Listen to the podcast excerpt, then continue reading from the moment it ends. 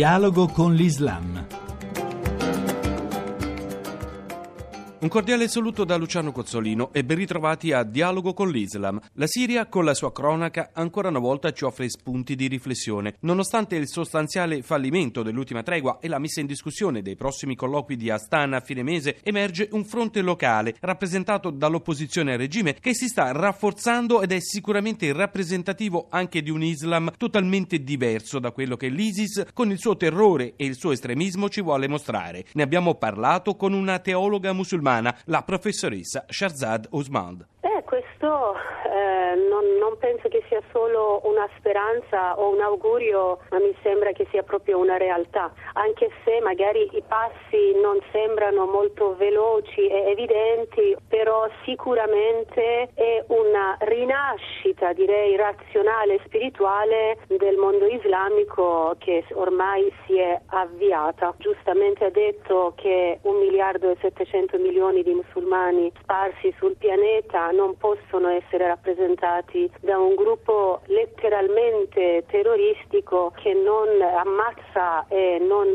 fa terrore solo in Europa, ma più del 90%, se non ancora di più, delle loro stesse vittime sono gli stessi musulmani in Siria, in Iraq e altrove. Infatti purtroppo sono anche 6.000 le forze dell'ISIS presenti in Iraq oggi che distruggono moschee, luoghi di preghiera preghiera islamiche proprio. Sono un gruppo che hanno paura della conoscenza, della cultura, delle università e della scienza e ammazzano senza distinguere tra uomo, donna, bambino, ma c'è un Islam che si contrappone assolutamente in modo chiaro e forte di fronte a questa lettura ed è anche la stessa visione che per 14 secoli ha creato scuole, università.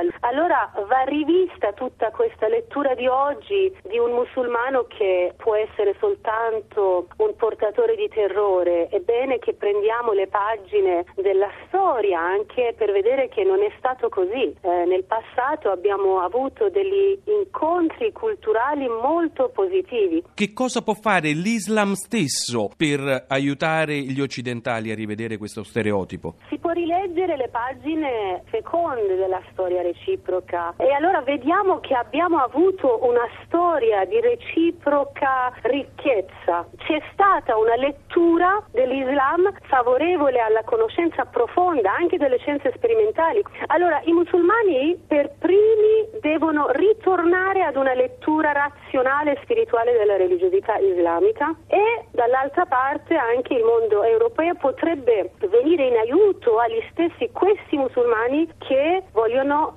rileggere l'Islam con un occhio di grande vissuto pacifico e un approccio razionale e spirituale alla lettura religiosa. Chi oggigiorno può essere il ponte da questa parte del Mediterraneo? Non solo io, ma molti pensatori, filosofi, scrittori anche del mondo islamico ritrovano nella figura di questo grande uomo eh, con grandissima umiltà ma una atroce intelligenza, accoglienza e spiritualità è la figura di Papa Francesco. È una intelligenza che forse oggi non lo stiamo riconoscendo in quanto tale, ma penso che la storia tra 50 anni, quando rileggeremo i nostri giorni, e penso che a volte i nostri figli si chiederanno come mai questo silenzio e indifferenza globale, troveranno la figura e le parole di un uomo che è stato il giusto del nostro tempo, in modo veramente direi profetico e nel vero senso della parola cattolico, abbraccia il mondo intero che questo mondo comprende anche i musulmani. Ha avuto una grande intelligenza e intuizione a dire che il vero Islam è una giusta interpretazione dell'Islam si contrappone contro ogni violenza. E questo è stato condiviso dai grandi teologi pensatori, l'imam eh, del mondo intero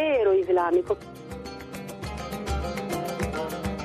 Ed è tutto per oggi, noi ci fermiamo qui. Chi vuole può trovarci anche su internet all'indirizzo dialogoconlislam.rai.it. Appuntamento alla prossima settimana.